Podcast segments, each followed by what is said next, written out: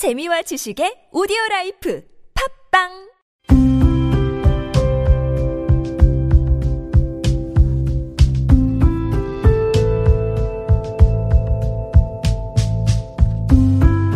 칼럼을 읽어드립니다.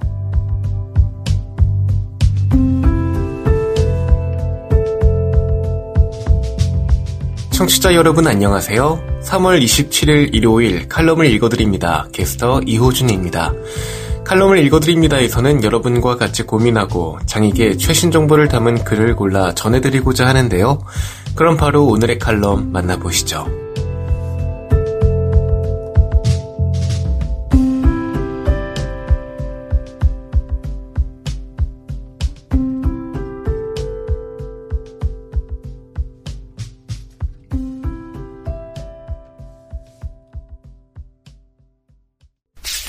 에이블 뉴스 종이학 천마리를 접으면 극복의 수단에서 온전한 취미 생활이 되다. 칼럼니스트 김유리 난 요즘 손으로 무언가를 만드는 일에 푹 빠졌다. 종이를 접고 있으면 조그마한 비즈 알갱이들을 만지작거리고 있으면 열 손가락이 모두 자유롭게 춤을 추는 것만 같다. 바쁜 일과를 마치고 하는 취미 생활은 나의 마음을 편안하게 한다. 하지만 얼마 전까지만 해도 내 안에는 또 다른 꿍꿍이 속이 숨어 있었다. 종이학을 천 마리, 아니 만 마리 접고 나면 내 손이 조금은 빨라지지 않을까? 어렸을 때부터 만들기를 정말 많이 했다. 종이학도 접고 뜨개질도 했던 기억이 난다. 뜨개질은 아무리 연습해도 이쁘게 잘 안 됐다. 지금도 잘 되지 않는다. 종이학도 처음엔 잘 안 접어져서 부모님이 도와주셨다. 어느 날 처음부터 종이약 한 마리를 오롯이 혼자서 접었을 때 그 쾌감은 수십 년이 지난 지금도 잊혀지지 않는다. 젓가락으로 콩 집는 연습도 매일 했던 것 같다. 아무래도 내 손이 비장애인들보다 많이 느리다 보니까 재활 차원에서 시키시지 않으셨을까 하는 생각이 슬그머니 든다. 아쉽게도 내가 접은 종이학, 내가 뜬 털실 목도리는 다른 사람들에게 선물로 주지 못한 걸로 기억난다. 100번, 1000번, 만 번. 아무리 연습해도 옆에서 함께 뜨개질을 한 비장의 친구처럼 깔끔한 모양이 나오지 않았다. 나는 중학생 때 지적 장애 판정만 받았지 손에 대해선 검사를 받아보지 않았다. 그래서 손에 대한 불편함을 매번 겪고도 나도 그렇다고 말할 수가 없었다. 손에 대해선 장애 판정을 받지 않았기 때문에 손에 대한 불편함을 논해선 안 된다고 생각했다. 몇 년 전 직무 적응 훈련을 받을 때 도움을 주시던 선생님께 제가 손이 조금 불편해요 라고 말한 적이 있었다. 손이 느려도 열심히 하겠으니까 너그러이 봐주십사 하는 요량에서였다. 그 정도는 불편한 게 아닌데요. 유리치는 노력하면 얼마든지 빨라질 수 있어요. 눈을 어디다 두어야 할지 모르겠는 뻘쭘함을 한번 겪고 난 후부터는 제 손이 조금 느립니다 라고 말한다. 그랬더니 노력 부족이라는 이야기가 들려온다. 하지만 나는 어렸을 때 종이학만 천 마리 넘게 접었던 사람이다. 컴퓨터 자격증 취득 및 대회 준비로 인해 이른 아침부터 늦은 밤까지 컴퓨터 자판 연습만 한 사람이다. 그럼에도 종이학은 여전히 이쁘게 안 접히고 타자 속도는 겨우 200타 안팎을 맴돈다. 얼마나 느렸으면 세계 장애인 기능 경기 대회 데이터 입력 종목 경기장에서 우리나라 심사위원분이 내 옆을 맴돌며 안절부절 못하셨을까? 뭐 벌써 10년 전 일이지만 그때 광경이 문득 떠오를 때면 괜스레 웃음이 삐져나온다. 손으로 인한 불편함은 손을 사용하는 모든 일상에서 겪는다. 이 세상 많은 사람들이 내 손과 같았으면 세상은 지금과 많이 다르지 않았을까 하는 생각이 든다. 장애가 없는 사람들도 나와 같은 손의 불편함을 겪는 줄 생각했었다. 이런 이유로 금손, 곰손, 똥손이라는 말이 존재하는 걸 알았다. 하지만 상식적으로 생각해보자. 이 세상에 나와 같은 사람들이 아주 많다면 아무리 노력해도 금손을 가진 사람들만큼 해내기가 어려워요. 곰손을 가진 사람들도 살아갈 수 있는 세상을 만들어주세요 라는 목소리가 세상 곳곳에 퍼지지 않았을까?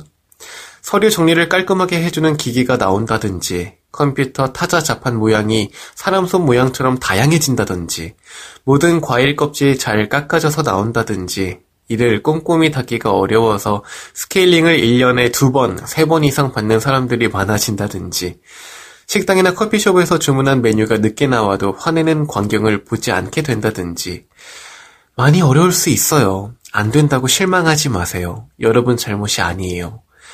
어쩌면 내가 좋아하는 만들기 강조마다 이런 친절한 멘트를 들을지도 모르겠다. 그렇다면 난 손에 대한 불편함을 전혀 모르고 살아갈 것이다. 하지만 안타깝게도 이런 세상에서 살고 있지 않은 나는 나를 아는 사람들도 잘 알아채지 못할 정도로 경미한 불편함을 가졌음에도 많은 불편함을 느낀다. 특히 취업 시장에서 낙오당하기 십상이다. 자격증 취득, 대회 수상 경력 등 화려한 스펙을 가지고 있어도 직업 선택의 폭이 바늘 구멍만도 못하다. 어렸을 때부터 최근까지도 만들기를 장애 극복의 수단으로 이용해왔다. 느린 손이 빨라지도록 불편함을 느끼지 않도록 나 스스로 가진 노력을 해왔다. 느린 손을 열심히 움직여서 빨라지게 만들어서 좀 더 많은 일을 하고 싶었다. 하지만 요즘은 온전히 취미생활로만 즐기게 되었다. 만드는 속도가 느리다고 이쁘게 만들어지지 않는다고 안달복달하지 않게 되었다. 종이학을 천 마리 접는다고 해서 손이 빨라지지 않는다는 것을 깨달았기 때문이다. 오히려 날마다 조금씩 쌓여가는 종이학에서 작은 성취감을 맛본다. 수천 번 접어도 모양이 삐뚤 종이학, 잘못 끼운 비주도 하나의 작품으로 보게 됐다. 어릴 때 학 천마리, 만마리 열심히 접었다고 손의 불편함이 극복됐다면 어쩌면 공예 공방에 취업했을지도 모르겠다. 어른이 된 지금도 여전히 어려운 얇고 기다란 색종이로 접는 별접기도 종이 접기에 열정을 다했던 꼬꼬마 시절에 진작 성공하고도 남았겠지. 그 정도로 나는 어렸을 때부터 만들기를 많이 해왔고 좋아했으니까. 손을 움직이는 일들을 꾸준히 해왔음에도 손의 불편함은 전혀 극복되지 않았다. 서류 정리를 깔끔하게 해주는 로봇이 나왔을 때서야 내 손가락에 꼭 맞게 개발된 컴퓨터 자막을 접했을 때야 그때서야 비로소 불편하지 않은 손, 손의 불편함이 극복됐다고 말할 수 있지 않을까? 지금 여러분께선 KBIC 뉴스 채널 매주 일요일에 만나는 칼럼을 읽어드립니다를 듣고 계십니다. 비마이너, 장애인 이동권은 정말 나아졌을까? 인권으로 읽는 세상, 함께 살아가는 사회를 향한 출발선, 칼럼니스트 다슬 인권운동 사랑방 상임 활동가 지난 겨울부터 전국 장애인 차별 철폐 연대의 출근길 지하철 타기 행동이 이어졌다. 인터넷에서 예전보다 나아졌는데 왜 이렇게 시민을 불편하게 하냐라는 글을 쉽게 찾아볼 수 있었다. 하지만 매일 경기도에서 서울로 버스를 타고 출퇴근하는 나는 휠체어 이용자를 한 번도 마주친 적이 없다. 일상에서 숱하게 이동할 때 장애인을 동료 시민으로 마주할 기회가 이토록 없다는 것은 이동권이 정말로 보장되고 있는가를 질문하게 만든다. 21년 전 시작된 이동권 투쟁. 장애인 이동권 투쟁은 2001년 1월 오이도역 리프트 추락 참사 이후 본격화됐다. 그전에도 몇 차례의 추락 사고는 있었지만 해당 역사에 대한 처방에만 그쳤다. 목숨 걸고 이동해야 하는 상황은 개인에게 갑자기 닥친 불행한 사고가 아니었다. 사건의 책임을 묻고 재발 방지를 요구하며 구성한 오이도역 장애인 수직형 리프트 추락 참사 대책위원회는 장애인 이동권 쟁취를 위한 연대회의 결성으로 이어졌다. 이들은 지하철 선로를 점검하고 장애인도 버스를 타자 외치며 장애인 이동권 문제를 드러내고 확장했다. 점거, 단식, 농성, 수년에 걸쳐 계속된 투쟁으로 서울시의 지하철 승강기 설치, 저상버스 도입 약속을 이끌어냈다.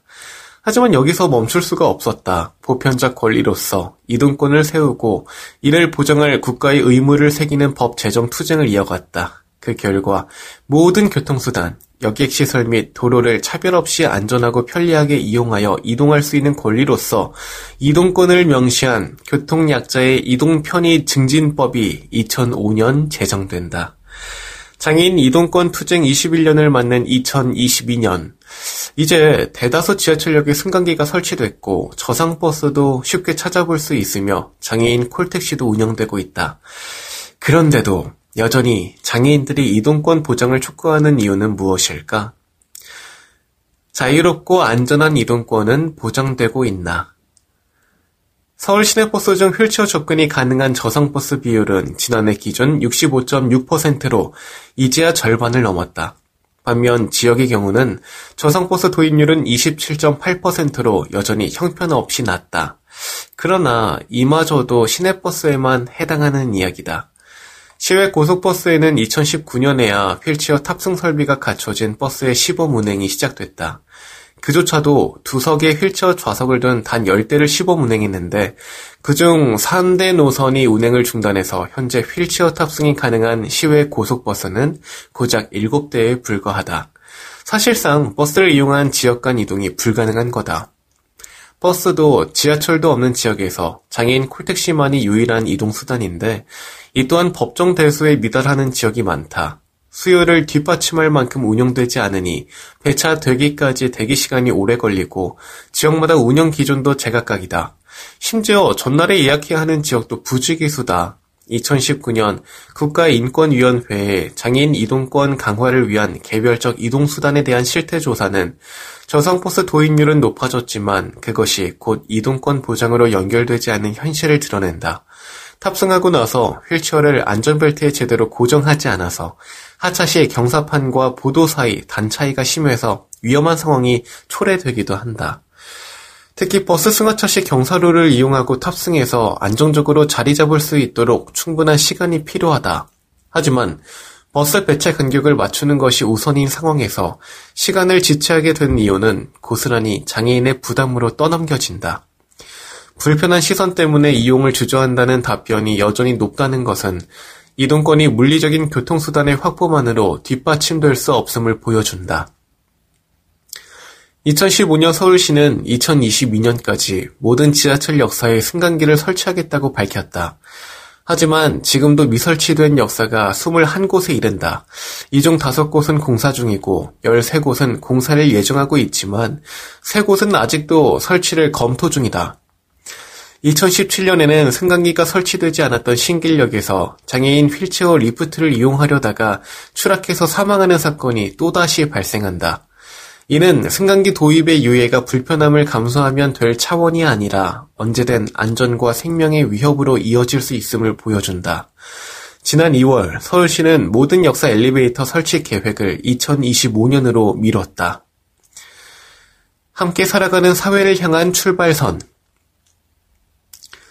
21년 전 장애인 이동권 투쟁은 장애인에게 이동권은 시혜나 배려가 아닌 생존의 문제라는 선언과 함께 시작됐다. 이동이 봉쇄된 현실은 고립과 단절 속에서 생존 그 자체 문제였고 어렵게 문을 열고 나와서 이용할 수 있는 이동수단이 위태로운 리프트라는 것은 일상에서의 이동조차 결국 또다시 삶을 거는 문제로 만들었다. 이렇게 장애인 이동권 투쟁은 장애인이 함께 살아갈 수 없는 현실을 고발하며 장애인이 함께 살아가는 사회로의 변화를 추동해왔다. 이동할 수 있는 수단만 놓고 말한다면 예전보다 나아진 것은 사실이다. 그러나 눈치 보지 않고 원하는 대로 자유롭고 안전하게 이동할 수 있는가를 질문한다면 여전히 멀기만 하다. 작년 말 모든 지역에서 차별 없는 이동권 보장을 요구하며 싸워온 끝에 교통약자 이동 편의 증진법이 개정됐다. 그러나 저상버스 의무 도입 대상에 또다시 시외 고속버스는 제외되었다. 장애인 콜택시 등 특별 교통수단을 확보하고 이를 연계할 이동지원센터 운영에 필요한 비용에 대한 국가 지원은 의무가 아닌 임의 규정으로 뒤바뀌었다. 일상을 살아가는 필수 조건으로서 이동권 보장은 이 정도면 됐다거나 비용을 따지는 식의 접근에 한정될 수가 없다. 전장현의 출근길 지하철 행동이 시민의 통행을 가로막는다는 비난도 있다. 언론은 시민과 장애인을 대립구도에 놓은 보도들을 쏟아낸다. 이는 이동권의 권리가 보장되어야 할 시민의 모습에 여전히 장애인은 포함하지 않는 현실을 단적으로 드러냈다. 이동권 투쟁에서 장애인들은 온몸으로 싸우면서 끊임없이 말하기를 통해 장벽을 허물며 공간을 열어왔다. 교육받고 일하며 일상을 읽어가고 사회적 관계를 맺는 기본적이고 필수적인 조건으로서 이동권을 이를 보장할 국가의 책무를 요구하고 있다. 이동을 가로막고 있는 건 21년이 지난 지금까지도 제대로 듣지 않고 있는 정부가 아닐까? 누구도 배제되지 않고 함께 살아가는 사회를 향한 출발선을 단단하게 새기는 여정. 이동권 투쟁이 만들어왔고 만들어갈 사회에서 동료 시민으로서 장애인과 함께 마주칠 공간이 더욱 열리고 확장되기를 바란다.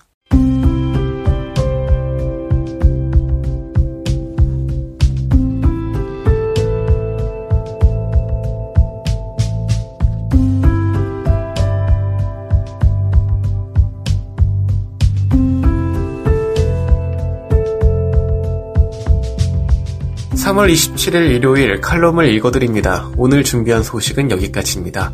지금까지 제작이 이창훈, 진행의 이호준이었습니다. 끝까지 청취해주셔서 고맙습니다.